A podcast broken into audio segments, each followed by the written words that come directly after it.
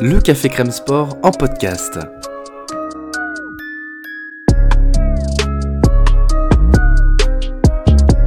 Actualité, analyse, débrief, le CCS, c'est LE média qui vous permet de comprendre le sport. Football, sport américain, rugby, tennis, sport mécanique, divers ou de combat, vous l'aurez compris, tous les sports sont à l'honneur au CCS.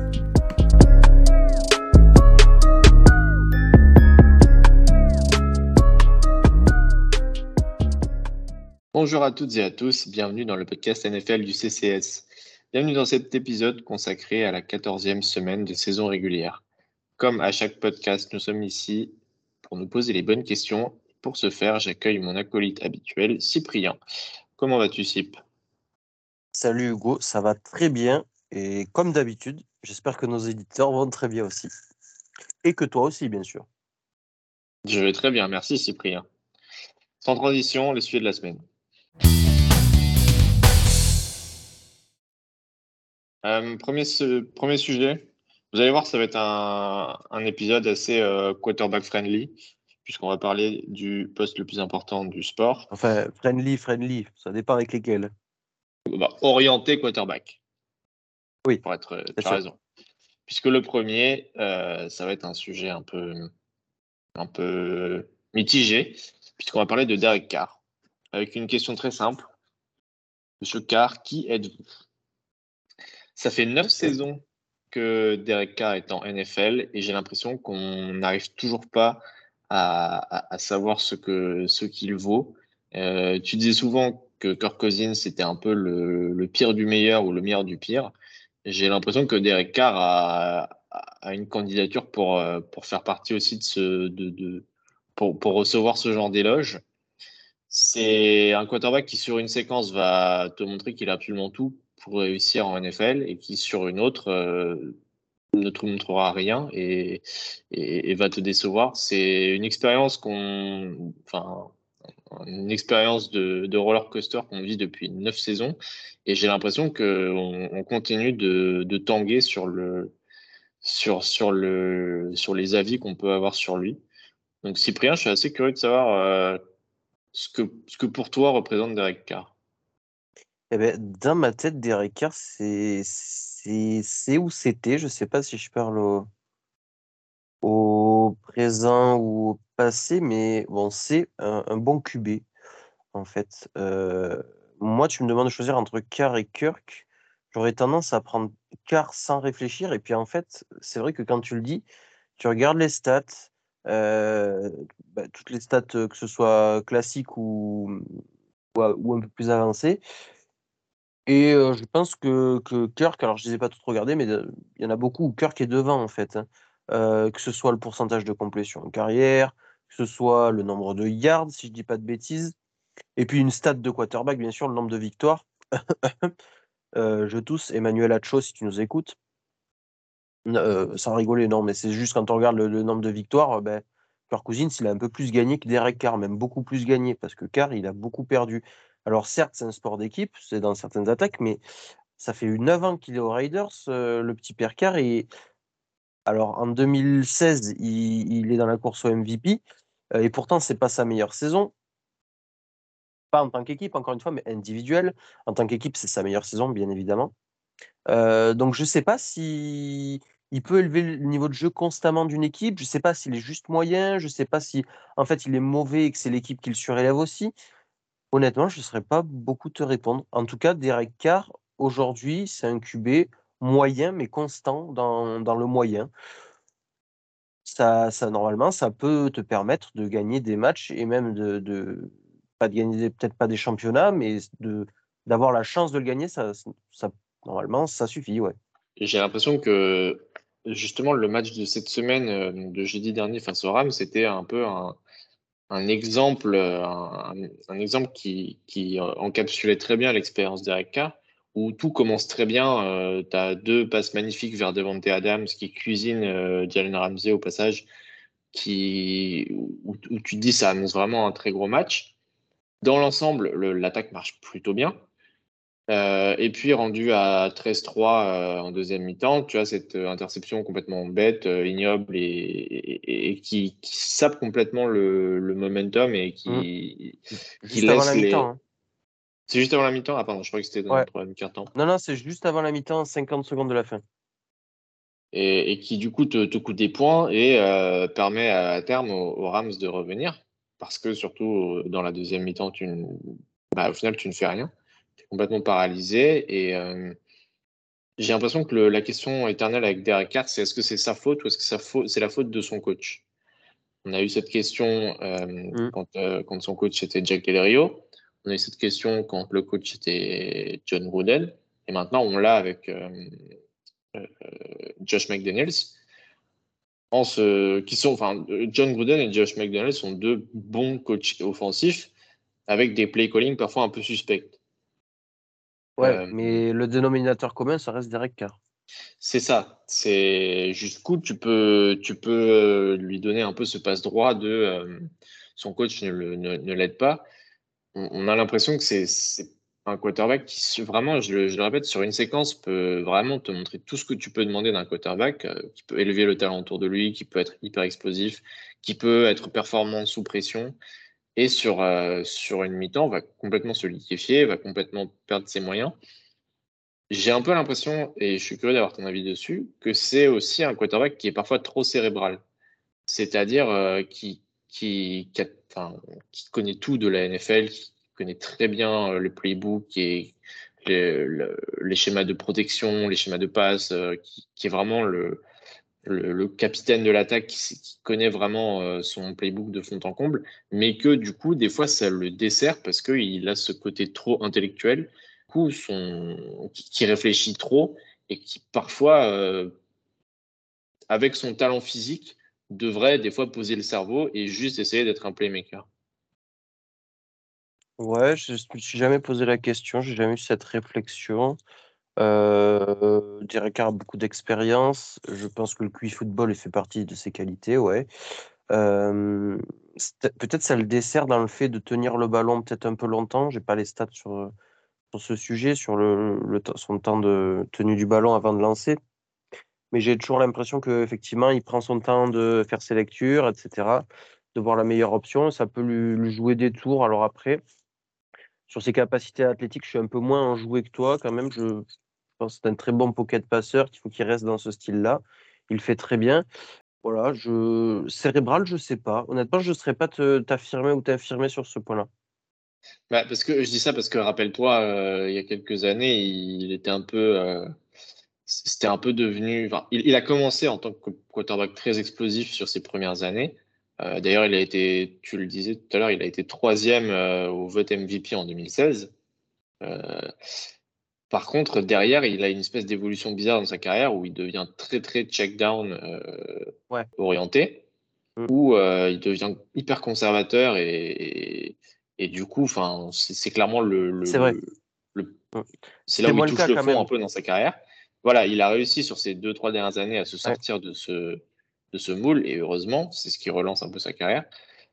Mais j'ai toujours l'impression que c'est, euh, comme tu dis, un quarterback qui a, qui a tendance à trop réfléchir, à, à, trop, enfin, trop réfléchir, ouais, et trop, trop essayer d'analyser tout le temps pour répondre à ta question sur le, sur le temps de lancer, il est pile dans la moyenne sur, euh, sur un échantillon des 23 quarterbacks qui ont lancé plus de 280 passes cette saison.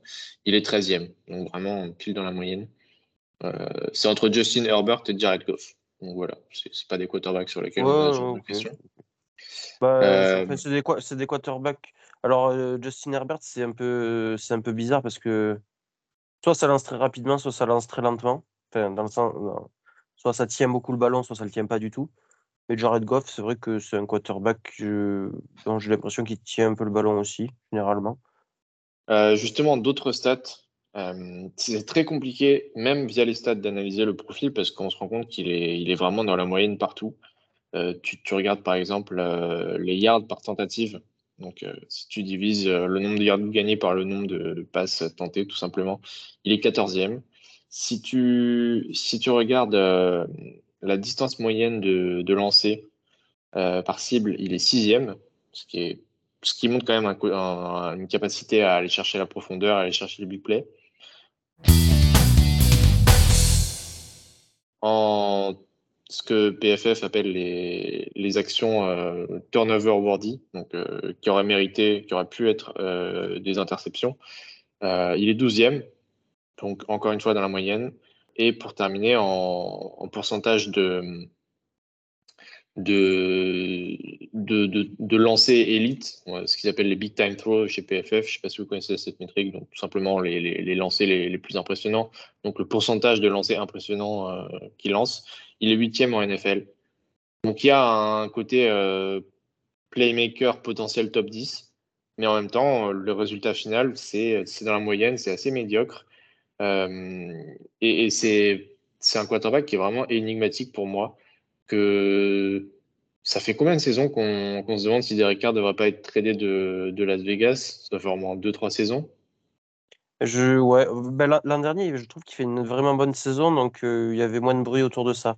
Mais il y a deux ans, trois ans, quatre ans, ouais, c'était vraiment un sujet un peu qui revenait. Et surtout dans la fanbase des Raiders, ça a été un sujet très clivant pour euh, deux côtés de la fanbase, entre il faut absolument le garder ou il faut absolument le jeter. Il n'y avait pas de demi-mesure. Donc euh, voilà, c'est comme son style de jeu, peut-être euh, en fait à Derek Carr très clivant. C'est ça, c'est la capacité euh, sur, sur certains matchs, sur certaines actions, tu te dis c'est un franchise quarterback et sur d'autres, tu, te dis, enfin, tu, parlais aussi du côté winner. alors non, c'est pas une quarterback, mais combien de fois j'ai eu l'impression de voir Derek Carr laisser un match lui, glisser entre les mains euh, que ce soit en ratant un, drive euh, pour la fin, pour la gagne, que ce soit en, laissant un, avantage se, diluer. Euh, je pense qu'il y a aussi ça qui fait que émotionnellement dans la fanbase des Raiders, tu en auras qui diront que c'est le play call qui est mauvais, tu en auras qui dira que c'est tel receveur qui a droppé au mauvais moment, et tu en auras qui te diront mais au final la question c'est, tu veux, tu, tu, veux un quarterback qui t'amène plus de victoires. Donc là, on est clairement dans, l'émotionnel, mais je pense que c'est aussi ça qui, qui entoure l'aura de Derek Carr. Pourtant, tu vois, euh, ben, Derek Carr, malgré le fait que je le comparais à Kirk Cousins, il y a, Kirk Cousins, ça fait 11 ans qu'il est dans la ligue, c'est sa 11e année. Euh, et il est à 26 euh, game winning drive. Derek Carr, ben, c'est sa 9e année, comme on a dit, il en est à 33. C'est bon, c'est comme ça. Et pourtant, euh, Kirk Cousins, il en fait 6 des game winning, game winning drive cette année parce que les, Vikings ont, remporté beaucoup de matchs serrés, en fait. Ouais, c'est leur marque de euh, fabrique cette année, ouais. Voilà. Donc, donc en fait, c'est peut-être un peu trompeur. Moi, j'ai. Non, il y a des matchs où je le trouve très clutch, Derek Carr, et d'autres où je le trouve pas du tout clutch, encore une fois. Donc, ouais, c'est les montagnes russes des émotions, du niveau de jeu. Je... Il faudrait il faudrait trouver un coach qui arrive à, eh ben, à, le, à le mettre en feu dans les situations où il doit être en feu. Et, et du coup, le, et un coach qui, est, qui arrivera à calmer et à faire des appels intelligents pour, enfin, quand Derek Carr, justement, est dans sa phase basse, comme tous les joueurs. Et il y a des duos coach-joueurs qui marchent très bien.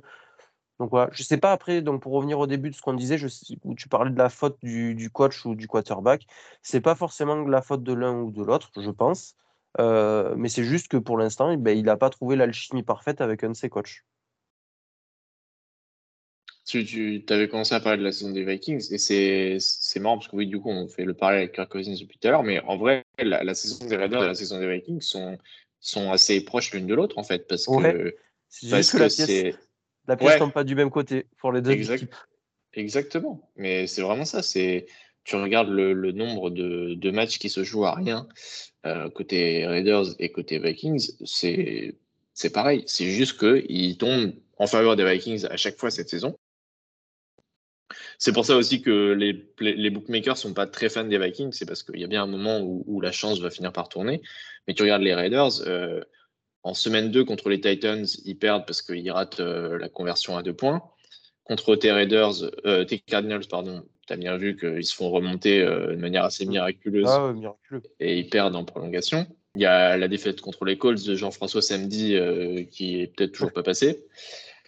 Les, et forcément, on va en parler, euh, on va parler un petit moment aussi, le, le, le drive comeback qui, qui, donne à Baker Mayfield euh, sur la fin euh, du match la semaine dernière. Il y a, il y a beaucoup de, de, de matchs Ah, où. c'est- ouais, un sport d'équipe. Hein. Mais bon. Ah, mais complètement. Et là-dessus, tu peux pas forcément incriminer euh, Derek Carr d'avoir euh, d'avoir laissé Baker Mayfield remonter tout, tout le terrain. Mais tu peux l'incriminer d'avoir euh, d'avoir euh, de se faire intercepter en, en, en red zone euh, Ah oui, avant la mi-temps. Enfin, on est vraiment sur une dualité. chacun a sa part de responsabilité. Maintenant, est-ce que celle de, enfin, à quel point c'est Derek Carr a sa faute euh, c'est c'est difficile à dire. Et du coup, il est en train de se faire une réputation un peu de, de coach killer, quoi.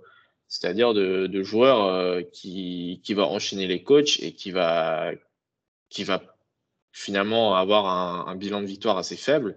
Et euh, on va toujours se demander est-ce que c'est un, est-ce que c'est un bon joueur dans une mauvaise équipe? Euh, C'est là où le, le, côté, euh, on en parle un peu depuis, depuis tout à l'heure, le, le rapport entre le, quarterback et ce nombre de victoires. Enfin, on, on le dit tout le temps, c'est pas une stat de quarterback. Ça devrait être évident, mais bon, apparemment, ça l'est pas. C'est pas une stat de quarterback et ça, ça permet surtout pas d'évaluer le joueur.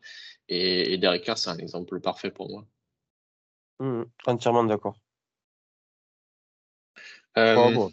On a fait le tour, non? Ou tu veux rajouter Ouais. quelque chose encore? Bah non, j'allais, j'allais transitionner vers justement un quarterback qui, qui lui gagne beaucoup. Et peut-être que c'est parce qu'il est bon. Euh, on va parler de Brock Purdy. Euh, Brock Purdy, pour ceux Ouais, qui il gagne beaucoup, une- il a gagné que deux fois. Ah bah, il est à 100% de victoire. Magnifique. Ça, Tout le stade monde ne de veut pas en dire autant. Bah, En fait, c'est une- ah. Oui. 100% de victoire quand il start 1-0-0. Voilà. C'est le, le bilan parfait. Bravo, monsieur. C'est quand même un mec qui a battu Tua Tagovailoa et Tom Brady. Exactement. Je pense que la course au MVP est relancée d'ailleurs. Euh, donc, plus sérieusement, je voulais pas qu'on en parle la semaine dernière parce que euh, faut toujours faire attention avec les quarterbacks euh, remplaçants. C'est un peu leur métier de, remplacer un quarterback et d'être capable d'assurer la transition sur un ou deux matchs. Et euh, il fait un job honorable la semaine dernière contre, Miami. Il lance quelques, pattes, quelques très bonnes passes, quelques passes très, très clutch sous pression qui permettent à San Francisco de gagner le match. Maintenant, euh, je voulais pas qu'on en parle dès le début parce que j'ai un peu, ça, ça, va me permettre de parler un peu d'un, d'une croyance que j'ai. J'ai pas de stats pour appuyer ça, mais c'est un peu une impression visuelle euh, qui est de dire souvent, quand un quarterback se blesse et que son backup prend le relais, eh ben, le backup est rarement en difficulté. À part si vraiment c'est c'est un peintre et euh, un mec qui restera pas longtemps en NFL, euh, le backup est capable de prendre euh, l'équipe en deuxième mi-temps et de compléter quelques passes, de d'exécuter le système parce que, euh, parce que le système il le connaît bien, parce que le coach va du coup essayer de, lui, faire des appels de jeu qui seront plus faciles pour lui, qui seront, sont les, passes les plus simples à, exécuter, même si ce sera les, celles qui ont peut-être le moins de valeur ajoutée. Et aussi parce que, bah, mine de rien, la défense adverse ne s'est pas préparée au quarterback remplaçant. C'est préparé au quarterback titulaire. Ce qui fait que pour moi, c'est pas très intéressant d'évaluer un quarterback remplaçant qui joue une mi-temps. Donc c'est pour ça que je voulais pas qu'on parle, de, qu'on parle trop tôt de Brock Purdy. Et Ouais, idéalement, alors, ce que, ce que tu dis, attends, je, juste, je, je, je un truc, ce que tu décris, c'est le boulot de rêve pour un, un quarterback vétéran. Brock Purdy, c'est un quarterback rookie. Voilà, je voulais préciser. Oui, c'est vrai. C'est vrai que ça, doit rentrer aussi dans la dans la dans l'évaluation. Ceci étant dit, euh, j'aurais même préféré qu'on attende un peu plus avant de tirer des conclusions. Mais euh, j'ai été vraiment impressionné. Et ce que ce que ce qu'on va parler aujourd'hui, c'est euh, oui, Brock Purdy, c'est un quarterback remplaçant qui exécute dans une attaque de Kyle Shanahan qui, est peut-être l'attaque la plus la plus quarterback friendly, dans laquelle tu peux le plus facilement être mis en valeur euh, de la NFL. Mais en même temps, j'ai vu en un match et demi plusieurs très belles actions et vraiment des, des lancers. euh, euh, j'ai vu un, quarterback qui apporte sa propre valeur ajoutée. Ah ben le, le lancer euh, touchdown sur la passe pour euh, McCaffrey là. Euh, Entre autres, oui. Moi, je, je, pense, je pense beaucoup à une passe. Alors, je sais plus quel down c'était, mais une passe vers Kittle où, où il mmh. évite un, un, un, rusher qui arrive vers lui. Il replace ses pieds et il trouve Kittle sous pression pour au milieu, aller chercher là le Pas au milieu, plutôt sur le côté. Bah, ah, ok. Parce qu'il y en a une au milieu aussi là où il lance tight coverage sur Kittle. il est au milieu de 4 mecs presque. ouais, il y a contre Miami ou contre. non, non, là. là, là contre les Bucks? Ouais, il y a, bah, tu vois, on est déjà à trois exemples, euh, vraiment sans, sans, chercher trop loin. Il y a, je suis curieux de savoir euh, comment, comment il va être statistiquement évalué, mais il y a vraiment plusieurs lancers de, vraiment haut niveau où là, tu peux dire c'est vraiment le quarterback qui fait l'action, qui crée le, le, le, le, big play en fait. Et ça, pour le coup, c'est pas quelque chose à laquelle je m'y attendais. Il y, a il y a, moi, ce qui m'a impressionné aussi dans ces sorties là, notamment sur le match contre Tampa, que j'ai bien regardé, c'est sa capacité à lancer sous pression euh, dans des positions assez euh, inconfortables. Mais, mais même en prenant un hit, il arrive toujours à lancer le ballon à peu près là où il veut. Ah bah complètement. Quand je, dis à peu près, c'est très précisément. C'est assez impressionnant. si, alors, on peut faire une parenthèse sur Brock Purdy de Iowa State, puisqu'il était un rookie, c'est un rookie, il était encore à la fac l'an dernier. Drafté position 256, dernière, dernier pic de la draft. Monsieur Irrelevant, comme disent les Américains. Mister plutôt que Monsieur, du coup, si c'est les Américains qui disent. Et, et à Iowa, je sais pas si tu l'avais scout, toi, Hugo. on peut en parler deux minutes après pour faire la transition. Moi, pas trop. J'avais beaucoup entendu parler de lui. J'avais regardé un petit peu, je crois, avant la saison. Mais euh, vu que c'est un quarterback dont. En fait, c'est un quarterback qui était potentiellement premier tour, euh, enfin, vu comme un premier tour avant la. il, y a, il, y a, deux ans. Ouais. ouais. voilà, il y a deux ans. Et qui après fait deux saisons assez cata euh, à Iowa State, il faut le dire ce qui est. Ouais, ouais. Et il y, y, y, a quand même quelques éclairs de génie, quelques performances assez, assez, assez ouf, mmh. mais dans l'ensemble, du très mauvais. En fait, il y avait du, du, très très bon et du très très mauvais. C'est ça, c'était vraiment le constance folle. Ouais, voilà, c'était vraiment le quarterback euh, inconstant et euh, avec une très grosse variance. Euh, d'ailleurs, pas le quarterback que j'imagine quand je pense à un quarterback que Kyle Shanahan draftera. Exactement. peu importe. Et, pas et d'ailleurs, pas, pas, un style quarterback remplaçant. D'ailleurs, en général, tu veux un mec un peu plutôt safe. Ouais. Mais bon, ouais, du coup, je te, je te laisse. Non, mais du coup, euh, bah, c'est à peu près ce que je voulais dire parce que moi aussi, j'ai pas regardé dans les, dans des grands détails, mais capable de faire une multitude de lancers, sideline, intérieur, extérieur, zone courte, longue, intermédiaire. Mais le problème, ben, c'était, c'était que dans un match, déjà entre deux matchs, la variance était folle. Dans un match, la variance était folle. Sur un drive, la variance était folle. Et là, sur les deux matchs que j'ai vus, j'ai vu un mec constant et constant dans le bon. Et du coup, ça m'impressionne assez fortement. Alors, je ne sais pas si c'est. J'ai ma réponse quand je dis je ne sais pas, c'est un peu rhétorique, mais je ne sais pas si c'est Kyle Shanahan. Spoiler, je pense que c'est Kyle Shanahan qui, veut ça. Dans son système où il arrive à mettre en, évidence euh, les forces de son quarterback, qui est sa pièce maîtresse, en fait, à chaque fois, qu'on le veuille ou non. Euh, il, a, a, une, flopée de skill players autour de lui, mais ces skill players, même si c'est les meilleurs joueurs, c'est pas la pièce maîtresse. La pièce maîtresse de Shannon, c'est vraiment son quarterback.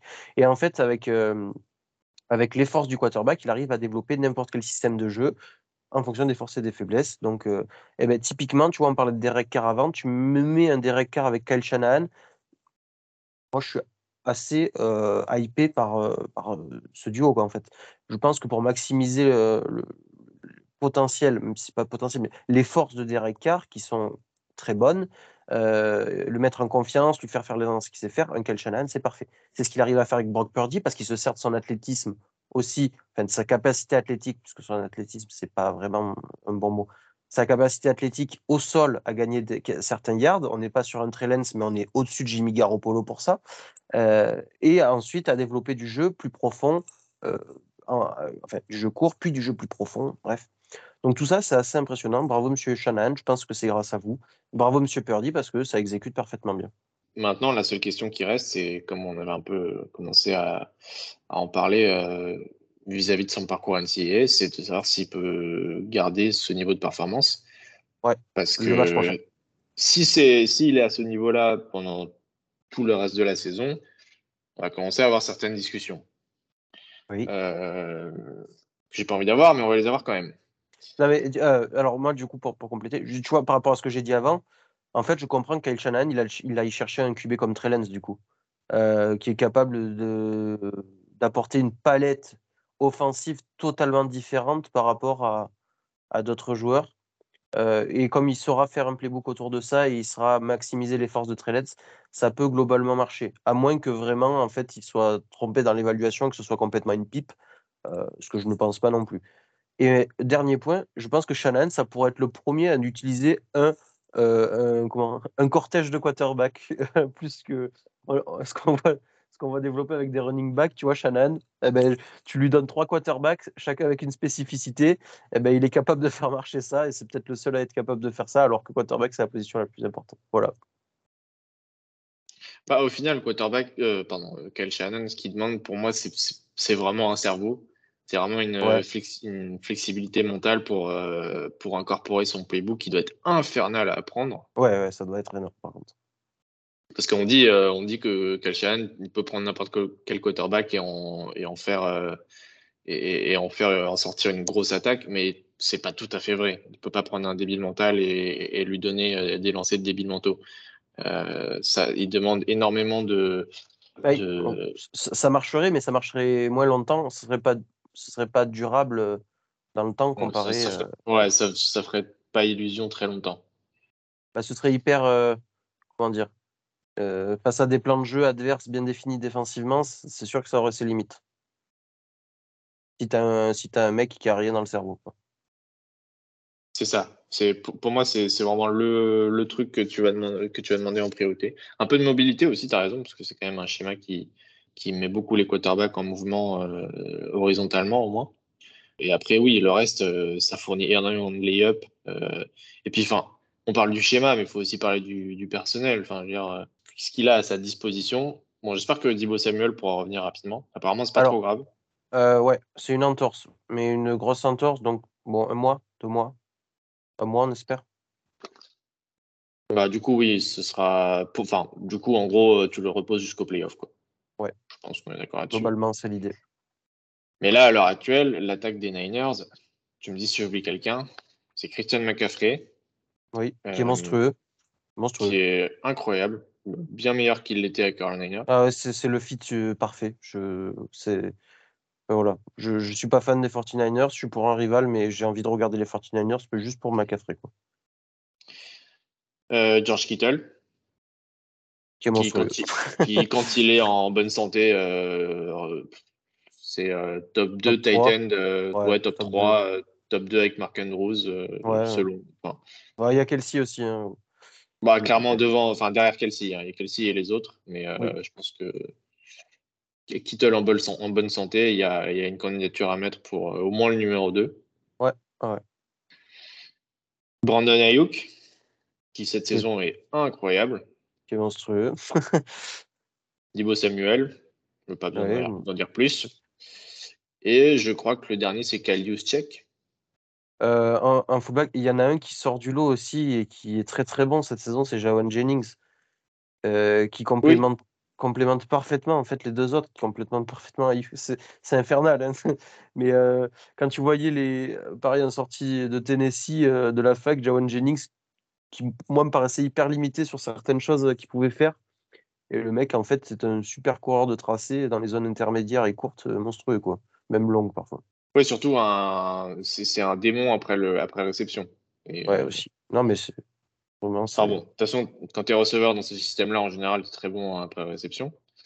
Mais du coup, tu vois, le, le, le, le quintet que j'ai nommé, pour moi, tu donnes ça à Kyle Shannon, c'est vraiment l'image de Thanos qui met son gant de l'infinité. Ouais. C'est Pierre. C'est, mais c'est ça. C'est là, on a donné trop de, pouvoir à ce mec. Il y a une action. C'est l'action du touchdown de Christian McCaffrey. Ouais. Euh, le premier, je crois. Enfin, il en met plusieurs, mais celui où c'est une passe de 30 yards. Accrochez-vous bien. Est-ce que tu sais qui est le running back euh, à côté de Brock Purdy? Ah, ils l'ont dit dans le. Ils l'ont dit dans le broadcast. Ils se sont dit Oh, euh, un running back, c'est je sais pas qui. C'est Kittle. Ouais, c'est Kittle, ouais. Parce que pourquoi pas, de toute façon. Oui, pourquoi pas, effectivement.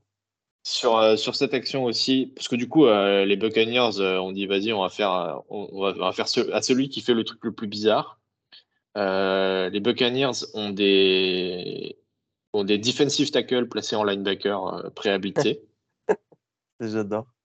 Christian McCaffrey, du coup, est positionné en, en receveur X, Ouais. euh, sur la ligne de touche. Wide à gauche, normalement. Euh, c'est ça. En face de lui, c'est Logan Ryan. Yes. Bon, ça, c'est ça, ça va.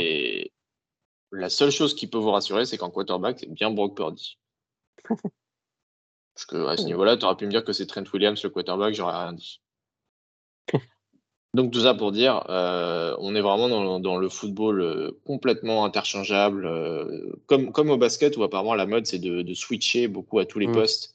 Là, clairement, Kyle Shanahan, il a vraiment son football ultra polyvalent, hyper difficile à suivre, où le but c'est clairement de trouver des match-ups favorables et ce touchdown de McCaffrey, c'en est l'exemple parfait. C'est qu'au final, tu as du mouvement avant le snap, tu, tu peux bien analyser, la défense, pardon. Et c'est là où le cerveau du quarterback euh, entre, en, entre en jeu aussi.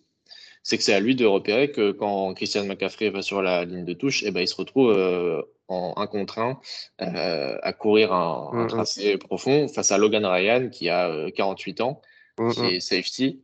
Et, euh, et, et que tu as, tu as George Kittle qui va rester en, en protection de passe. Enfin, c'est un enfer à défendre parce que c'est au-delà de toutes les prouesses schématiques que Kyle fait euh, chaque année euh, depuis, depuis 5 ans.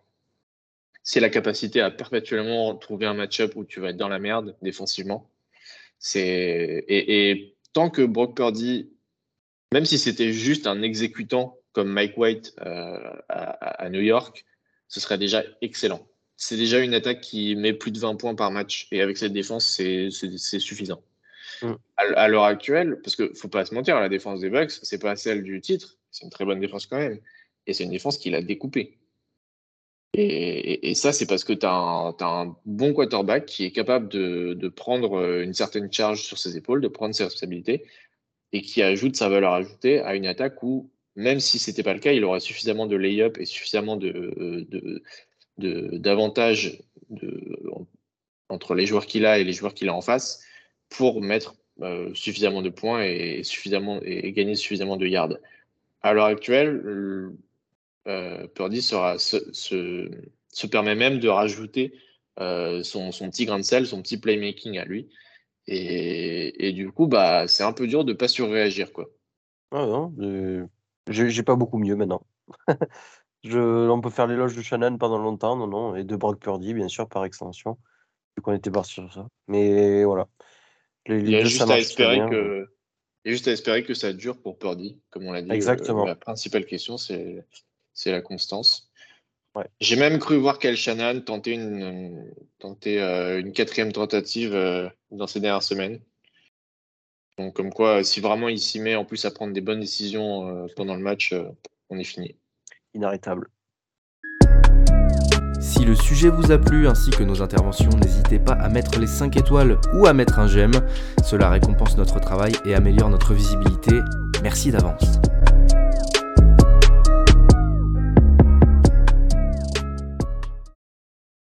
Troisième et dernier sujet. Vu qu'on s'approche des playoffs, on s'est dit on va pas forcément euh, refaire tous les scénarios euh, comme on l'a fait la semaine dernière un peu en NFC. On va pas, on va pas refaire toutes les équipes. Par contre, on va nommer les équipes qu'on ne veut pas jouer en playoff. Les équipes que vraiment euh, qu'on veut éviter, qui sont le piège parfait en playoff. Mhm. Alors évidemment, on va pas vous sortir Buffalo, Kansas City, euh, les Eagles, ça n'a aucun sens. Oui. Mais on va trouver euh, parmi les équipes qui vont se qualifier un peu de justesse, celles que votre équipe ne voudra surtout pas jouer. Quand t'es un gros, tu sais, tu. Ah non. pff, Ok, je suis ok, je suis favori, mais ah, j'ai pas envie de le jouer celui-là. Flemme. Ouais, flemme. va falloir aller se peler. Ah là là. du coup, Cyprien, tu es responsable de la NFC, moi je suis responsable de l'AFC. Euh, je te laisse la parole. Ouais. Euh, alors, bon, euh, parmi les gros, on vient d'en parler. Il y a une équipe que, mais du coup sur le premier tour, qui ne tremblera pas, je pense, mais qui derrière, derrière embêtera tout le monde, c'est les, Niners. On vient d'en parler longtemps. Et comme ils sont, comme, comme l'a dit Hugo, on va parler des équipes qui, vont un peu peiner peut-être à se qualifier, mais que si elles passent, ben, ma foi, ça pourrait être intéressant. Eh ben Hugo, je vais te faire plaisir, on en a déjà parlé, mais écoute, les Lions, j'ai pas envie de les prendre en playoff. Cette équipe des Lions, j'ai pas envie de les prendre en playoff. Évidemment, parce qu'ils viennent de, renverser Minnesota, parce que je trouve que la défense monte, en régime, que toute la dynamique est excellente et que l'attaque joue à un niveau stratosphérique en fait. Donc à partir de là, si tu développes ça et que tu espères bien sûr que, que, que ça tienne euh, comme ça, et pour l'instant ils n'ont pas montré, le, ils pas montré euh, ne serait-ce qu'un signe qui levait le pied euh, de, de, la pédale d'accélérateur. Donc ces Lions-là, ben, j'ai pas envie de les prendre. alors ça va être chaud pour se qualifier, mais il y en aura bien un qui va se qualifier avec la deuxième wildcard. Euh, et, puis je sais vraiment pas qui c'est que ça peut être cette équipe. Ça peut même être une équipe de, de la NFC Sud, mais en réfléchissant, bah, les Falcons, ils me font pas très peur. Les Panthers, même si c'est pas mal, que pareil, il y a un certain dynamisme, que Steve Wilkes a réussi à remotiver les troupes, etc. Je trouve qu'il y a des limitations trop importantes pour ça. Les Buccaneers vont probablement passer, mais ça fait pas peur à personne. Donc ouais, il y a vraiment que les Lions derrière. Et la grosse cote après, juste dans la foulée, c'est les Packers. Donc, que ce soit les Lions ou les Packers, pour les Packers, on peut citer pour plein de raisons. Hein. Aaron Rodgers, euh, la première en tête de file, le retour des blessés, euh, Matt Lafleur qui réapprend magistra... enfin, magiquement, ça c'est une grosse projection, à jeu, appeler des jeux. Écoute, euh, ça, ça, ça, peut faire peur aussi. Donc, l'équipe qui passera à NFC Nord, que ce soit Lions ou Packers, mais Lions en priorité, je ne veux pas la prendre. Ouais, il faut que ça passe encore parce que. Ouais, faut que ça passe. Euh, ça veut dire que les Commanders et les Giants se sont cassés. Euh, enfin, Commanders ou Giants, non, et Giants se sont cassés la gueule. Ouais, c'est ça. Mais ceci dit, c'est plutôt en bonne voie puisque les Giants ont perdu, euh, ont perdu hier et ils sont quand même sur une mauvaise série en ce moment. Les Commanders, on va voir ce que ça donne. Les Seahawks ont perdu aussi. Donc. Ouais, les, les Seahawks, bizarrement là, je trouve que ça bat un peu de l'aile. C'est même joli jeu de mots vu que c'est des oiseaux, mais euh, ils ont perdu. Euh, Geno Smith a fait son plus mauvais match. Ça peut passer aussi. Hein. Il faudra un concours de circonstances pour qu'une équipe de NFC Nord passe, mais j'ai pas envie de la prendre. C'est tout. En tout cas, oui. Enfin, clairement, euh, les Lions, on en a parlé la semaine dernière. Hein. Offensivement, c'est un tank.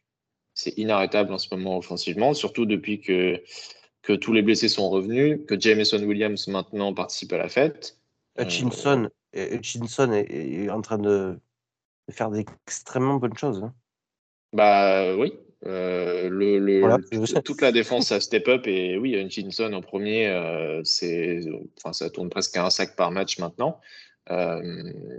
tout, en fait, à partir du moment où les cornerbacks sont pas trop nuls derrière, que, que ça a un peu step up en couverture, tout derrière est quand même euh, beaucoup plus. Enfin, marche mieux, tout simplement. Ouais. Et oui, comme tu l'as dit, on... c'est ce qu'on disait la semaine dernière, hein, c'est qu'à partir du moment où la défense n'est pas catastrophique, parce qu'elle était vraiment catastrophique au début de saison, et c'est ça qui coûtait des matchs à, cette, euh, cette, équipe. C'est plus trop le cas maintenant, donc euh, bah, ça va être très très difficile à jouer. C'est vraiment, sur cette fin de saison, c'est une des dix meilleures équipes de la NFL sans souci, je pense. Ouais, ouais, totalement. Donc, Mais même en DVOA, je pense que tu peux, tu prouves que c'est une des 10 meilleures équipes de là sur les dernières semaines. C'est une des Pardon. Oui, c'est ça. Si tu regardes sur les, sur les stats, si tu regardes sur les stats avancées, oui, tu es, es, es, sur du. Enfin, je veux dire, si tu prends action par action, euh, c'est une des équipes les plus explosives offensivement mmh. et, et, qui fait suffisamment défensivement pour que bah, ce soit compliqué à stopper. Et les Vikings en ont fait les frais d'ailleurs. Oui. Parce que Kirk Cousins fait un match énorme hein, contre. Ah oui, oui, il fait euh, 400 Détroit. yards à la passe. euh, Il fait un de ses meilleurs matchs et ça, ça suffit pas. ça suffit pas. Pour ma part, je vais prendre, euh, euh, une équipe que je pense que je pourrais mettre chaque année. Alors, euh, je fais un peu juste la liste des équipes que je n'ai pas pris avant. Je n'ai pas pris ni Baltimore ni les Bengals. Parce que, en, gros, dans ces deux équipes-là, ça va se jouer au finish pour savoir qui gagnera la, FC Nord. Et l'autre ira, on prendra sûrement le premier, la première place des wildcards. Bon, maintenant, c'est deux équipes qui pourraient être clairement euh, champions de division. Euh, c'est deux équipes qui sont euh, peut-être juste l'étage juste en dessous des Bills. Donc, c'est juste des très bonnes équipes, donc ça n'a pas grand, n'a pas beaucoup de valeur ajoutée à dire ah tiens attention à ces équipes-là. J'ai pas besoin de vous dire que les Bengals sont forts ou que les Ravens sont forts. Par contre, euh, je vais parler d'un- d'une équipe qui sera probablement champion de division, c'est les Titans. Et les Titans qui viennent de se prendre euh, une tôle par les Jaguars de Trevor Lawrence. On va me dire pourquoi tu as peur d'eux Parce que les Titans sont juste horribles à jouer.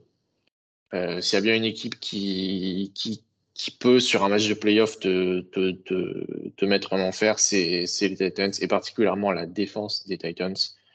Schématiquement, c'est très fort. Euh, en termes de, de, de joueurs, tu as deux, trois très, très, très bons joueurs. C'est hyper discipliné. Ça, rap- ça rappelle un peu la, défense des Rams sous, Brandon Staley, où euh, tu as quelques stars qui font leur boulot. Et derrière, tu as des petits joueurs qui sont juste assez bons pour que tu ne puisses pas vraiment euh, exploiter de faiblesse. Et du coup, euh, bah, à la fin du match, tu te rends compte que tu as, mis, mis moins de 20 points. Et même si l'attaque jusqu'ici a été très mauvaise, il faut aussi prendre en compte que c'est parce que Tannehill a été blessé à un moment, que parce que euh, il y avait littéralement des matchs où il- les receveurs c'était leur practice squad. À l'heure actuelle, Tannehill est revenu. Traylon Burks et Chigo Konko euh, progressent beaucoup. Donc, tu as Non. deux jeunes receveurs qui montent. Euh, Robert Woods revient bien. Westbrook Akine continue d'être un très bon receveur 3 ou 4. Mhm. Austin Hooper, ça reste un- un- une option viable sur troisième tentative euh, chez les Titans. Il y a juste cette ligne offensive qui est horrible, qui est l'une des pires de la ligue. Mais à part ça, c'est tu sais que quand tu vas jouer les Titans, ça va être moche. Euh, faut aussi pas oublier le facteur d'Eric Henry, qui jusqu'ici n'a pas été, pas une bonne saison. Enfin, non, non pas que lui est mauvais, mais sa ligne offensive euh, ne l'aide pas. Et, et statistiquement, il n'a pas eu la dominance qu'il a eu par le passé. N'empêche que tu n'as pas envie de prendre Derrick Henry en playoff, parce que tu n'as pas envie de qu'ils te mettent un- une course de 90 yards et que tu la vois jusqu'à la fin de tes jours. C'est c'est vraiment le match piège par excellence, en fait, pour moi, les Titans. Sur un match, ils sont capables de te, de te faire vivre un enfer euh, défensivement. Ils sont capables euh, de- d'avoir Henry qui se, qui se lance et qui te, qui, te, qui te martyrise au sol. Tu sais que ça va être physique. Tu sais que, que tu vas prendre des coups, que ça va vraiment se jouer sur des, Ça sur des détails. C'est par, par, par définition, c'est l'équipe chiante à jouer. Que si ça se passe mal à la mi-temps, t'as Vrabel qui va faire le discours légendaire euh, que, que personne n'a jamais vu. C'est typiquement ça.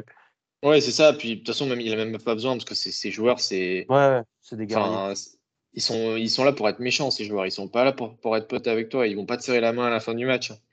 Et pff, franchement, c'est en playoff, c'est dans, un, dans une configuration euh, comme celle de la NFL où tout se joue sur un seul match. Parce qu'on n'est pas en NBA où tu as quatre matchs, euh, premier à en gagner quatre. Mhm. Enfin, je me rappelle que les Ravens ont payé le prix euh, il, y a, que- il y a quelques années pendant la saison MVP de Lamar. Enfin, il n'y avait aucun doute qui était la meilleure équipe sur le papier, qui était la meilleure équipe sur le terrain, mais au final, c'est Tennessee qui gagne parce que c'est une équipe euh, qui, en playoff, c'est le piège parfait. Ouais, ouais. Ok, mais je comprends. C'était, le, le, le but, c'était de pas tomber dans le piège euh, de la défaite contre les Jaguars, je crois, effectivement, ce week-end où, où on est vraiment sur une équipe qui s'est cassé la gueule euh, toute seule, hein, qui s'est tirée dans les pattes. Donc, euh, et qui Ouais, est tombée puis- sur un, un excellent Trevor Lawrence. Voilà, ce que je veux euh, dire, c'est que Trevor Lawrence, sur ce match, il est énorme. Et, Ouais, Ah, il est formidable. Ouais, formidable. Et c'est le genre de match où tu dis, euh, oui, ok, ça c'est un premier choix de draft. Ouais. Ça c'est le quarterback générationnel qu'on nous a vendu. Exactement. Et, enfin, sur chaque drive, tu as deux ou trois lancers où tu es là, ok, tu peux rien faire en fait. Tu es, en défense, tu dis, bon, bah très bien. On essaye de l'arrêter sur le prochain, mais là, tant pis. Et euh, sur tout le match, il a été impeccable. Donc, euh, bah, tant mieux, remarque. Tant mieux pour Trevor Lawrence, tant mieux pour les Jaguars. Euh, je pense pas qu'eux iront en playoff. Ils sont pas mathé- mathématiquement éliminés, ils ont encore une chance. Je pense pas qu'ils y ont. Mais la saison prochaine, ça peut faire du bruit. Ouais. Et- Surtout avec des- encore quelques petites additions bien, pen- bien pensées. Peut-être euh, ça en, en dé- en dépensant un peu moins sur. euh, bah, tu auras Calvin joueurs. Ridley déjà. Tu auras Kevin Ridley. C'est c'est une excellente nouvelle, effectivement. Mais euh, Déjà, un petit mec sur la ligne en plus, tu vois, et puis reconstruire un petit peu la défense. ouais, une meilleure ligne défensive, euh, ligne offensive, surtout pour. Trevor Lawrence. Bon, on a bifurqué, Mais- mais voilà.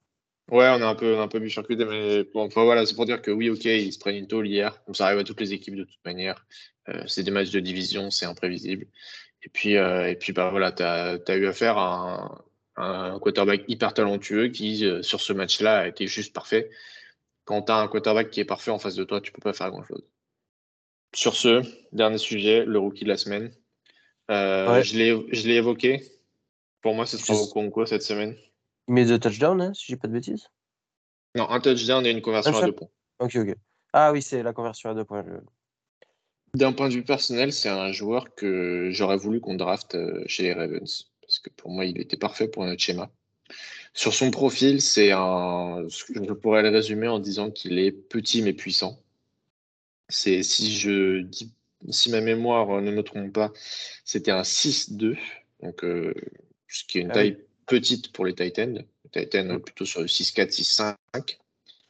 Euh, c'est un modèle réduit euh, qui est hyper athlétique. Euh, il faudra que qu'on retrouve ses, ses stats au combine, mais, mais il a explosé le combine. Par contre, euh, ce n'est pas, contrairement à ce qu'on pourrait penser, un Titan de receveur. C'est-à-dire que sur son profil pré-draft, euh, c'était un, un, Titan qui avait quelques réceptions par, match, mais c'était vraiment des, réceptions typiques du Titan où euh, on a un, schéma qui lui permet d'être laissé tout seul par la défense. Euh, le quarterback lui, lui fait une passe facile et il va chercher quelques yards après la réception. Et c'est de là que viennent la plupart de ces yards à Maryland euh, en tant que joueur NCAA. Par contre, du coup, c'était, contrairement à ce que sa taille indique, c'était un très bon bloqueur.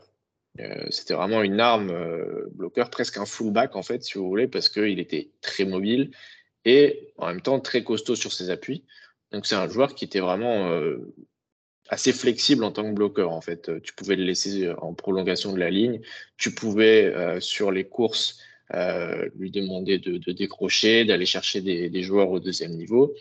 Donc vraiment un, mec qui schématiquement pouvait entrer en NFL et être un très bon bloqueur en mouvement, tout en ayant, euh, avec ses capacités athlétiques, un vrai potentiel euh, à la réception, ne serait-ce que dans le même rôle que Maryland, ou juste en tant que Titan blocker qui peut prendre quelques 2-3 réceptions par match et y ajouter des, des yards après, après réception. C'est un joueur qui avait ce genre de, de, de, plancher et en même temps un plafond très élevé, parce que je le rappelle, il est hyper explosif, il est puissant. Il 6-2 pour un Titan, c'est petit, mais pour un receveur, c'est quand même déjà grand. Donc, tu as, as, un vrai potentiel de receveur physique. Et euh, sur les premières semaines, on l'a peu vu à Tennessee parce que ça restait un joueur assez brut. C'est quand même un quatrième tour, donc il y a un certain développement à faire. Sur les deux dernières semaines, euh, il est vraiment hyper impressionnant. Ses stats contre, contre Jacksonville, euh, c'est 6 réceptions, 45 yards, un touchdown et une conversion à deux points. Euh, donc clairement l'une des cibles privilégiées pour Tannehill. C'est d'ailleurs le Titans qui finit avec le plus de réceptions.